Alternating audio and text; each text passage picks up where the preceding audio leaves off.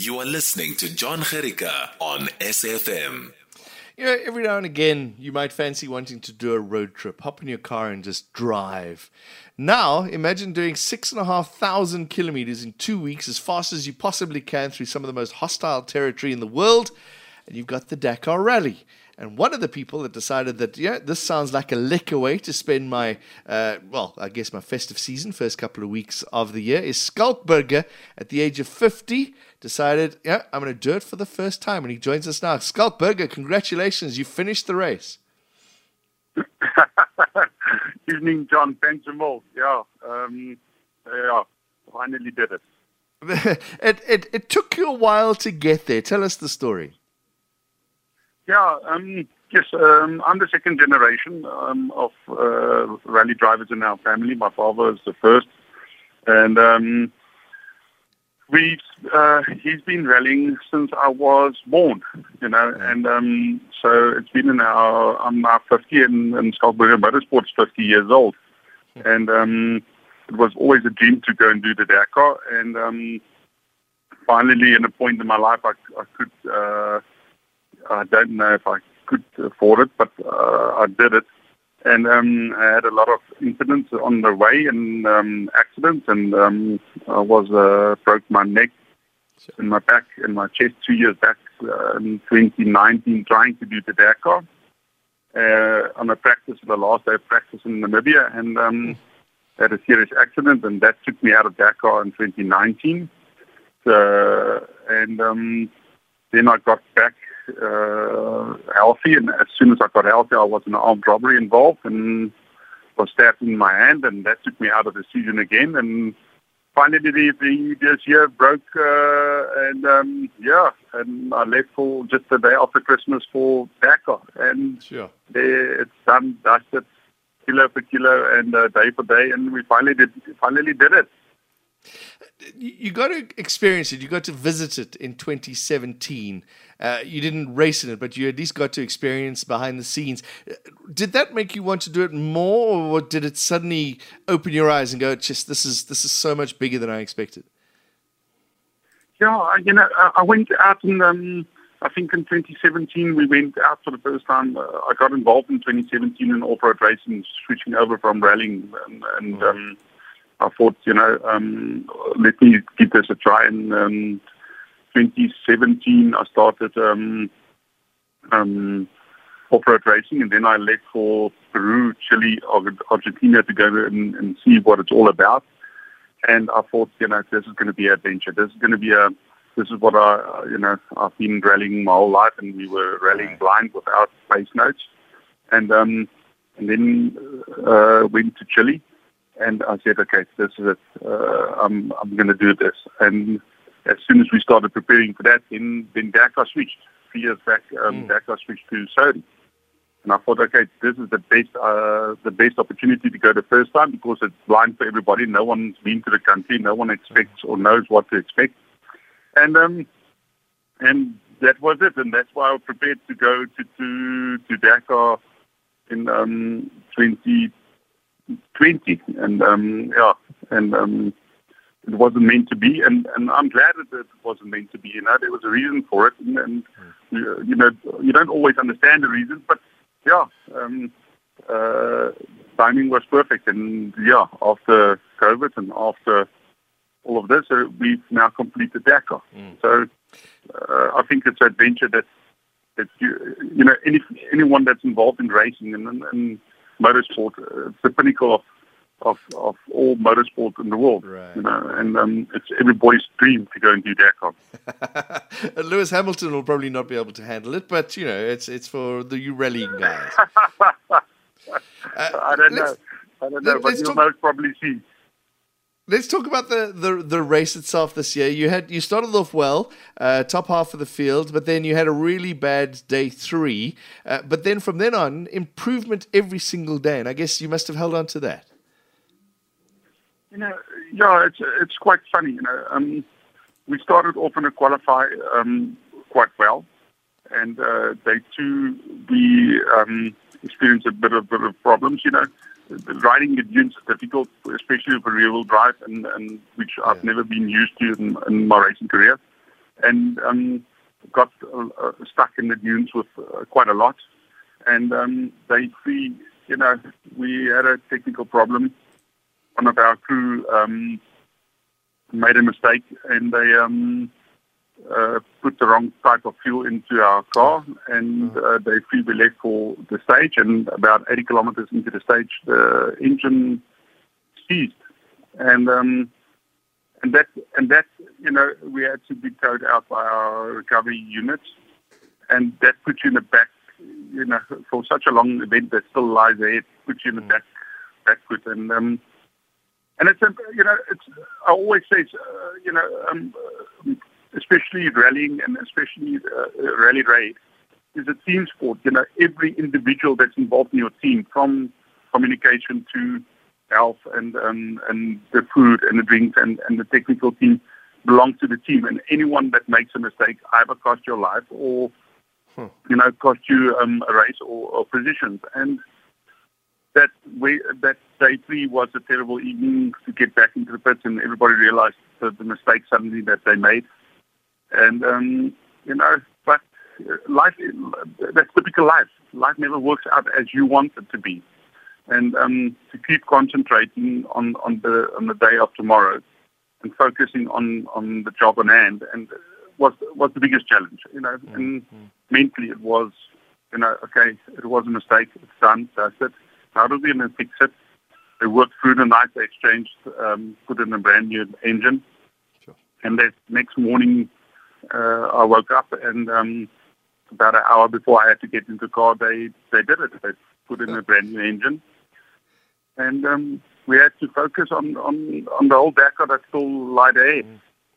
Yeah, to, to move from what were you 86th back then to 63rd at the end, uh, did did you take do, do, do you take that as a win after that situation? you know, I had to um, originally when I left the country, I said to myself, "Listen, yeah, I'm going to be." Um, the highest placed rookie in, in Dakar history. You know, and, and that was my um, that was my challenge, and I never mm. told it to, to anyone, and I kept yes. it myself. And I think um, day four, day five, I had an interview with, uh, with with some of the South African ex Dakar uh, rookie champions. And, uh, and, my, and I had to say, congratulations, that record's going to stand because um, that's not going to be broken by me. Someone else is going to break it, but not me and um, you know, uh, it's um, yeah, you know, um, I think the achievement, you know, it's it's like it's like our country. You can accept over every day um, the, pitfalls and the negativity of, of the life and, and and the bad things that happen to us, but we easily forget the, the good things and the positive things, you know, and and I think that's what got us through. You know, that's typical South African. A South African is a hard-working person that that commits and, and never gives up. And um, and I think that's what I try to do uh, is to to keep faith and, and keep going forward and slowly but surely every day, uh, kilo for kilo, day for day, try to recover. And um, yeah, and, and yesterday we achieved that, and, and, and that I'm very thankful for. Let's talk about the car for a bit, if you don't mind, Skulkberg. Century Racing CR6, custom built by Century Racing with assistance by Century Racing. What's it like inside that machine for those distances that we were talking about? Uh, I don't know, 636 Ks, 700, 830 Ks. Yeah, it's um, you know they've entered ten cars. Um, it's a South African built car. Mm-hmm. It was designed and, and uh, over the years, it's 10 years, uh, they're 10 years old uh, this year. And they've entered 10 cars. And out of the 10 cars, I think nine has completed the race. Only one didn't um, finish. And, um, you know, it's, it's absolutely, it's a bulletproof car. You know, we had, out of the, out of the 12 days of racing, we had one steering pump backed up, and that's the only part we replaced. We didn't replace one single other part huh. um, because of wow. breakdowns. Uh, precautions we replaced like side shafts and, and um, a clutch, you know, but that's precaution. Uh, but uh, otherwise, yeah, it went through um, it went through this um, Dakar smooth. You know, uh, for I think that's the best, and I always said it before I left the country. Um, it's the best shot that I would have had, and the best in the best car for the most affordable price to Mm, compete in the Dakar with um, the best teams, and and I'll still stick to that. Um, if you take our penalties we had and so deduct them, but but that's all ifs. You know, we would have had a much better position, and um, the results could have looked much better. But the rest of my teammates did brilliant, and and uh, um, congratulations to them. You know, it makes the drive, it makes the average kilos of 800 to 600 kilos a day, uh, like driving um, I like hockey. What are the conditions like inside that car when you ride, or ra- when you're when you're first doing the liaison, and then when you're racing? Yeah. So we normally leave in the morning between seven and eight o'clock in the mornings, and we do on average before we get to a stage we do between 200 and 300 kilometers. Um, that gives us the opportunity to just settle down in the car, and um, you're still tired of the previous day. Uh, we listen to radio. Uh, we listen to SAFM while we're driving, and uh, and um, and chit chatting about uh, what's going on around uh, around us, and then you get to the stage, and um, and then you have to get to a position where you switch on and and get out of the sleeping mode, and then normally our our stages would be between.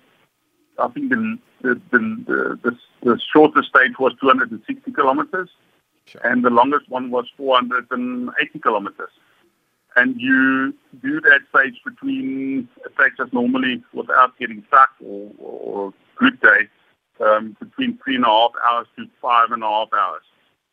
And um, our, if you bec- if you get late or the race takes longer than you anticipate, Right. Uh, then think- you get out of the stages at, at night, and, and and that makes it a.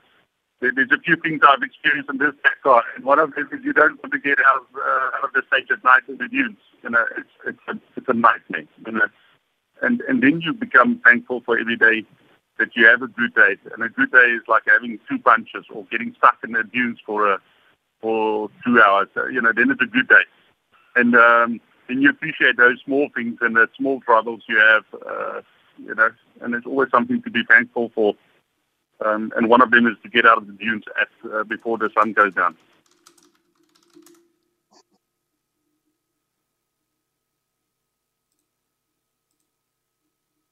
Hello.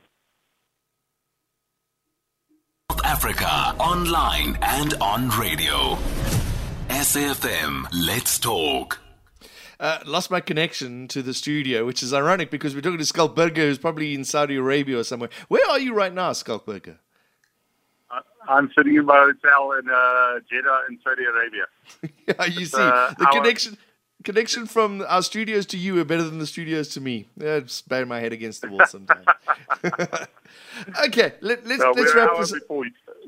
Oh, okay. So it's, it's almost midnight, and I imagine your body isn't feeling. Uh, it must have been battered around and everything. So let's wrap up. Um, are you going to do this again? Are you going to have the opportunity again, Schalk Burger, to to right the wrongs of 22?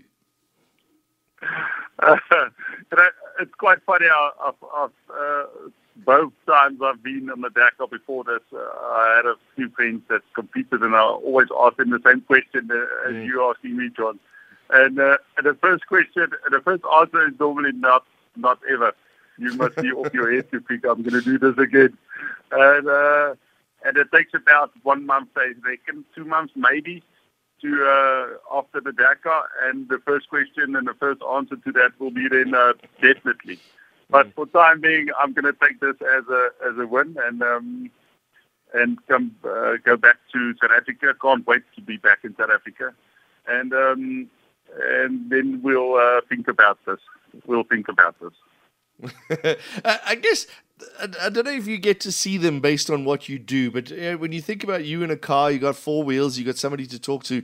What sort of respect do you have for the motorbike races that do the Dakar? gee whiskers. Uh, you know, I, I honestly, uh, uh, there's two uh, there's two there's two comments to that question. One is uh, they must be as done as as, as I can't I can't see a human being so dumb to be on a bike at that speed. Uh, every time I go behind him, I, I get Yes. scared, you know, and and and as, uh, my my navigator starts buzzing them. We got a buzzer in the in the, in the, in the car to to say to the driver, listen, we're on our way. And as soon as I hear that, that, that noise that is buzzing, I want to pull off the road and give him a hiding, you know, say, you mad? Did you see that guy at that speed? He's driving in front of us. He must be concentrating. You can't take his concentration off that speed. Uh, please leave him alone. Let's wait for a corner to go past him or whatever. But, um, you know, they're absolutely heroes, John. Um, Those are the real, those are the real racing drivers, you know, and, um, I've got ut- utmost respect. I'm, I'm joking about the dumbness about it, but they must be, they're absolutely, you know, if there's a Dakar legend, then it's a motorbiker.